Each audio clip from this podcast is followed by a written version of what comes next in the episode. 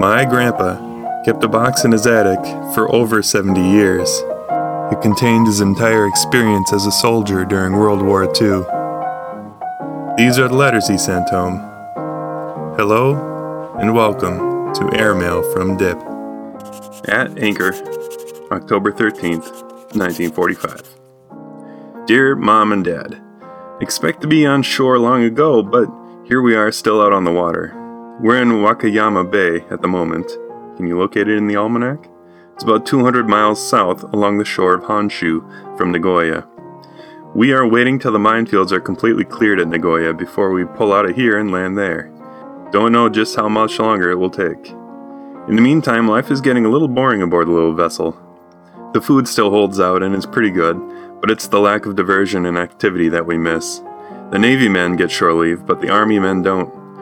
It makes sense, of course, because our whole division is here and we'd overrun the place and no doubt get into trouble. The Navy officers that have been ashore tell us big stories after each trip. In short, the Japs are very friendly. The kids are fast learning hello, cigarette, and thank you.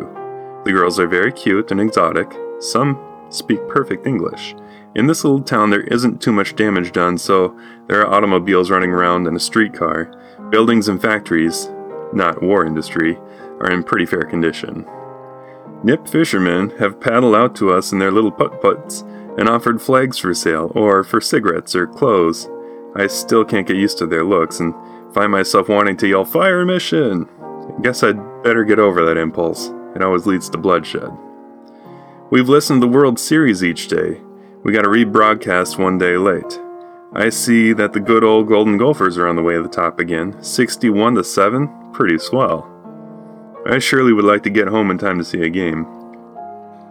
Isn't it disgusting? I got points galore, and here I am in the middle of the sea where they can't possibly catch up with me.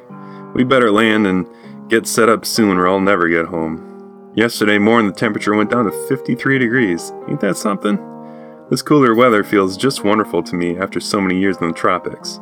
Feel great now and ought to gain some weight if the cool weather keeps up. At least maybe I'll get acclimatized before I get home. Hope you're all okay. I'll see you soon. Love, Dorrance. This project is created by me, Christian Olson, with audio production by my brother Eric at Olson Media. The piano music is performed and arranged by my other brother, Jonathan. For more information, follow along at airmailfromdip.com. And for more photographs, follow Airmail from Dip on Facebook and Instagram.